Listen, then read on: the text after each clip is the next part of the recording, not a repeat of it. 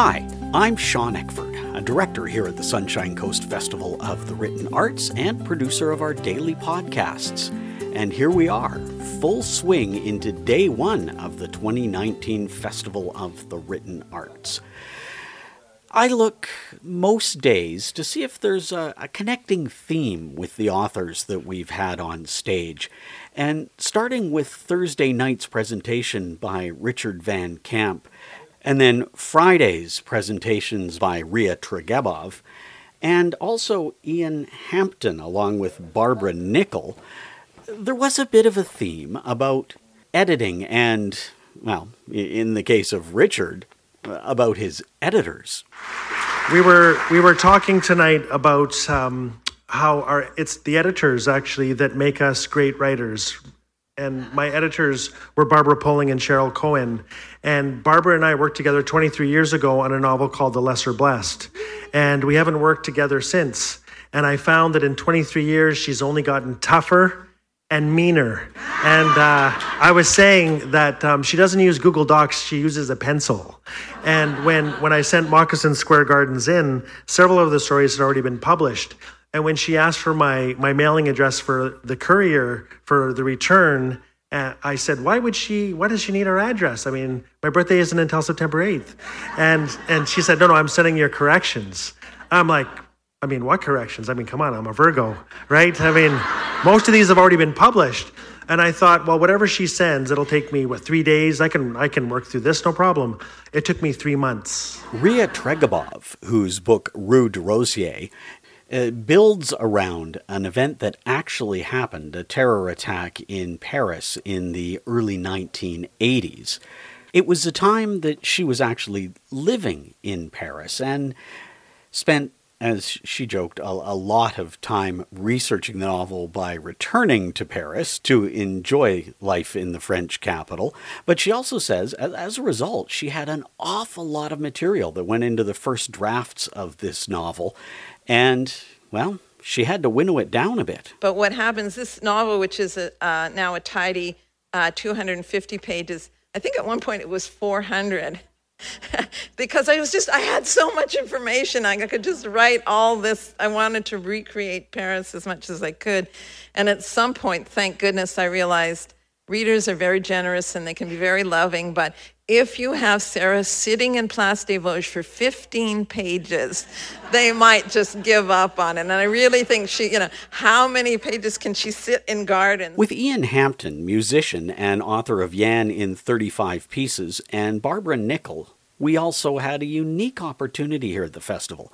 Often the writers will talk about the editing process or the creative process in general, but this was a rare chance to have both the author and their editor on stage to talk about how the work was created and, and some of the discussions they had around it. And in the case of Hampton and Nickel, to talk a bit about how they came up with the unique structure for this book. So there's the visual element but this book is also intensely about listening. In fact, it is structured like a concert. So I'm wondering if you could tell us about this unique structure and also about how you came to choosing that structure. Um, first of all, the book is topped and tailed with about physical sounds, the sounds that we all hear every day, like that plane just passing over. Um, a lot of the sounds can be annoying, but a lot of them can be quite wonderful. Uh, so there's a physical side to that. And often when I've talked to particularly adults, uh, we realize that music is an integral part of our lives. There's no escaping it. Uh, each in our own way have preferences for music, and music has many, many social connotations there's not a person in this room who will not have experienced, for instance, Mendelssohn's Wedding March. So I wanted to have, as I said before, uh, I took 35 favorite pieces. I have more p- favorite pieces than that. Um, as, as my starting point and the various stories which go along with that. I wanted to talk about music in real time, uh, with musicians rehearsing And um, it seemed that, yes, we had chapters on, let's say, Beethoven, but we also have chapters about the quartet rehearsing Beethoven. Uh, and then from there, and this is where Barb comes in, um, Barb says, well, we've got to keep the reader in focus, and we have all these anecdotes, we've got to tie them together somehow. And so we came up with this idea that the, the book should read a little bit like a concert with chapters and interludes and portraits and, and so on. So between each chapter, we have an, an interlude, which is usually the, the quartet in, in present tense. The quart- usually features the quartet. Sometimes it was something else. That was a big problem for me. we'll talk about that later. But I, I remember in the early years of our working together, we'd meet once a week um, at the Langley Music School for about a morning. The first half hour was just spent in wonderful conversation, and then we'd sort of get to work. We kept finding material that didn't exactly fit within our chosen structure. So, for example, there would be a chapter, Mozart's Magic Flute. But then there was something else related to Mozart, but not exactly about the magic flute. And so there was, we needed to find a way of focusing that. I, th- I think at the beginning we had like, there was um, chapter 15.5, and then there was chapter 15.75. And you know, it was stuff that we didn't want to lose because some of it was just so laugh out loud funny. Like, what do you do with all these stories about the London Symphony Orchestra in the 1950s from the point of view of one of the cellists? Um, you know, stuff about Sir Neville Marriner that included, you know, how Nev always showed up to rehearsal with a box lunch containing, no, a, a lunch, a box containing a lunch that was slightly higher up in the food chain than anyone else's. Um, so, quite late in the process, we finally came up with this idea of having portraits which fit with the visual element as well. Um, so, it's sort of like coming out of a concert into the lobby and then just viewing this gallery. So, we would have portrait Sir Neville Marriner, portrait the Mozart quintets, portrait um, Jacqueline du Pré. I think we even had at one point a portrait of a pub which was your family watering hole. What was that one called? The Boileau Arms. Yes. And there, were, there were many stories about this pub, but I think in the final, we didn't end up having a portrait of that one. So we had this big collage of stories, like the one you just heard from Arnold Griller, who's the son of Sidney Griller, who was the first violinist of the Griller String Quartet. So there was from Colin, there were fellow musicians' stories, there were present day scenes from the quartet, which often included stories within stories within stories. And so, how to place all this stuff in time? It was really hard. um, our structure wasn't chronological because, of course, it was wrapped, Ian's life was wrapped around music as we record our podcast uh, today for day one of the Festival of the Written Arts, of course, we're uh, just getting ready for the dinner break, and that'll be followed by Elizabeth Hay and Terry Fallis. I had a chance to catch up with Fallis, author of the Leacock Award winning Best Laid Plans, as well as the new novel Albatross, which was literally just released, to talk a little bit of writing and a little bit of politics. So um, I, am just going to start like I ask a lot of the authors. How are you enjoying the festival experience so far? It is one of the finest festivals I've ever been to, and I don't say that lightly. This is my third time uh, at the Sunshine Coast Festival of the Written Arts, and I always really enjoy it. Such a unique setting. Sometimes a setting makes the festival, uh, and other times there are other factors. But the setting is such an important part of this festival, I think, and its success, because that's a beautiful venue. Uh, and give the authors a good chunk of time in front of a capacity crowd. We don't get that almost any other festival.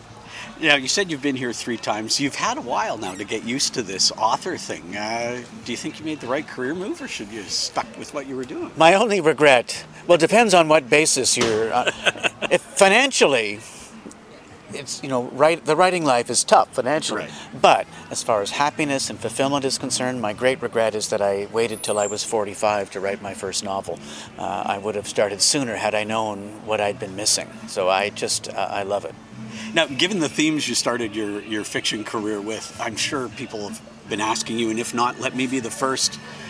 Are you in fear of this coming election in any way, shape, or form? Well, I am. And without being, I will try not to descend into partisanship, but uh, I, I always get worried around election times. Uh, and I'm hoping we make the right decision and we weigh the issues in the appropriate balances. And uh, so, yeah, it's always, it's always tough around election time. And, you know, things happened recently that are giving the, the, the government some, some trouble and the prime minister some trouble. So we'll see what uh, what he can do. But it's a long campaign, and I think that he he's a great campaigner. So uh, it can go either way. But I would not be surprised if uh, if we still have if we're still calling him Prime Minister Trudeau after the October election. But we'll see. Now, you, you dabbled into a little bit of the fictional dirty tricks and things like that too, and I'm, I, you know, it seems that the reality has now eclipsed, you know, what what you talked about in your, your first novel. Is, it, is that a sense you get as well? or- Yeah, I don't think our the state of politics has improved very much since my uh, my first two novels, uh, and it was really what prompted me to write them. A growing frustration with how we practice politics in this country, uh, and uh, I wish it were different, but it's so personal, cynical, negative, uh, and and partisan, uber partisan, and combative. That it's tough to get a, a sensible look at the issues when we're just slinging mud at one another. Uh, so I hope that will change one day, and uh, I'm hoping that maybe they might read my book a few times before the campaign starts uh, and focus on their own platforms and not worry so much what the other guy is doing. And he is other guy. Well, I guess Elizabeth May is in the running too, and I wish her well because she's a she's a, a good person and a good politician. I think. You created, though, I think, really an ideal of a candidate Yes. in, in many ways. and do, do you ever believe that that someday someone will step forward who fits that mold? I, I hope it's possible. I hope it's possible. Uh, I, I think it is possible. It's whether or not uh, the leadership of the parties can accept candidates like that, and I hope they. I hope they will, because we need that kind of perspective uh, that is not overburdened by political expediency, but is thinking about the national interest and, and policy that we need to tackle some of the issues we have. Uh, so I think there is room for candidates like Angus McClintock, and I, I hope we get more of them. Tell me a little bit about humor writing because I think it's come up when we've had others on stage. They talk about it's not always easy being funny. Have you found that it that it gets easier as as as you produce more work or harder? I don't think it gets any easier. Uh, it feel to me it's it's quite natural because it's my own sense of humor that is emerging through the characters. Uh, I'm not putting myself in a different zone and trying to cook up things that wouldn't naturally come to me. So the lines you read in the book are the lines I'd be using at the dinner table that night, uh, you know, with our with our kids or our family. Uh, so I, I think if it's not naturally embedded in the story, it, it's it is hard to do. But if it's just part of who you are and your normal discourse, uh, it feels easier to, to put it into the into the stories themselves.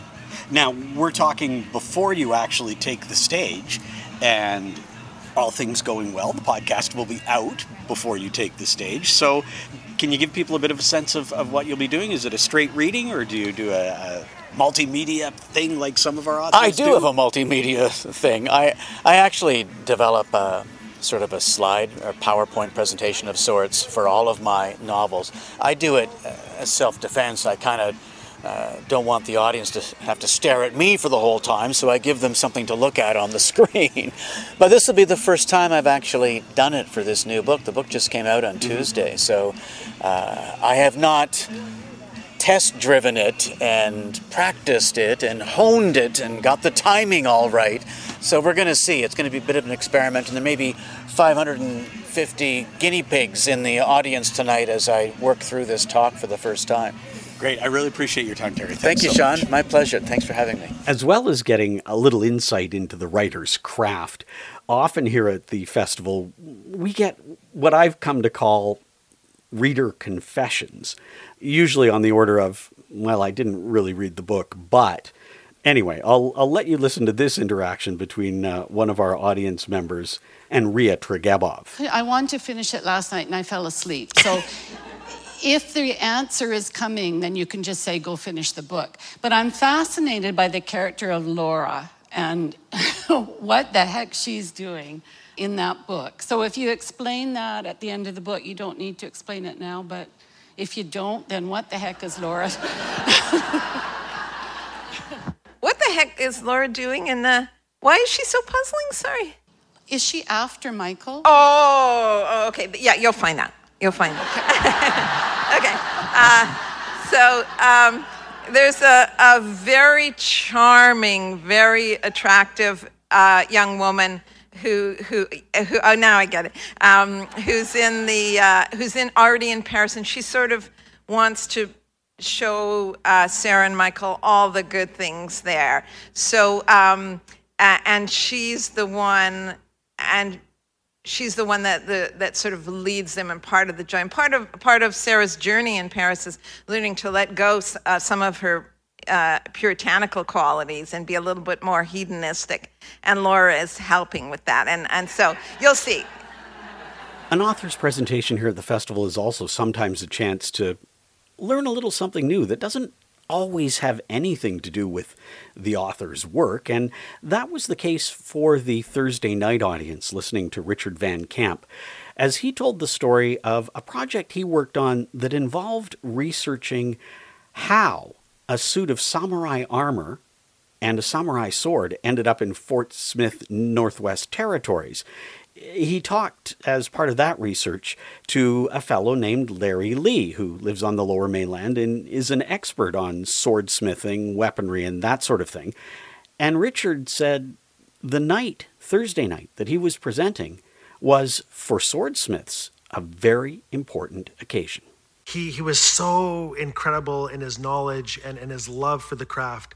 And he said, You're writing a book about samurai swords? And I said, Yep, I'm writing a, I want to write about a samurai sword and a suit of samurai armor in Fort Smith. And he goes, You need to write this down because the world is forgetting this. He said, The greatest sword makers in the world wait for the August full moon.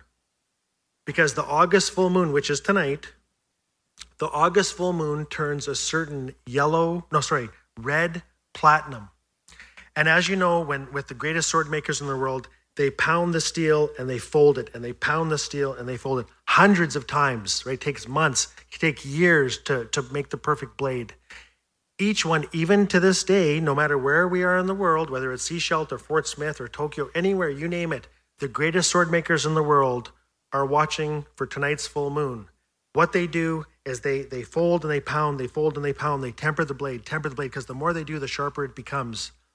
And what they do, the last pounding they do, after they're done, they hold and they heat the blade to the exact color of tonight's full moon before teaming it in the water for the last time. So this is a very sacred moon. And I wanted to share that with you this evening. Now, just before we wrap up for today, I want to take you back to the 2017 Festival of the Written Arts, our 35th anniversary, where we launched the project that we call Legacy of Literacy. It's essentially a, a fundraising effort, and here's how our board president, Jean Bennett, described what the basic goal was back in 2017. Well, what the endowment does is gives us that steady stream of funding that we can count on. So it sits with the community foundation. They invest it and manage it for us. And we're assured then of every year we know that there's a reasonably predictable amount of money that we will get. So one of the things that we're looking at right now is if we get to that million dollars, or when we get to that million dollars, we're looking at about $40,000 a year in income that comes to the festival for us to do this important community and educational outreach, to ensure that we can continue to bring writers from across the country, from the territories, from wherever. So, fast forward from there to Thursday night when we had our opening reception, and Jean gave us a bit of an update. So, I am so excited to be able to tell you that we are at $775,000.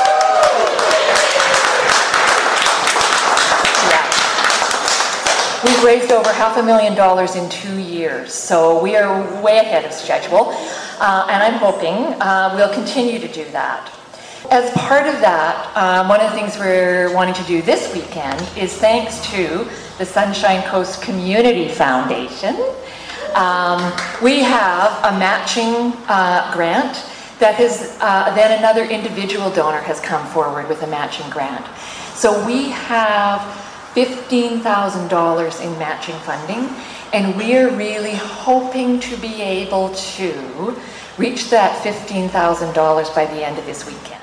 Of course, every single dollar matters, and every single dollar is eligible for additional matching money from uh, Heritage Canada, from a program that they offer to support uh, endowments for arts organizations. So that's going to do it for our first podcast of the 2019 Sunshine Coast Festival of the Written Arts. You can find out more about what's going on here at Rockwood at writersfestival.ca. You can follow us on Twitter at SCFWA, and we hope to see you here on the grounds Saturday and Sunday.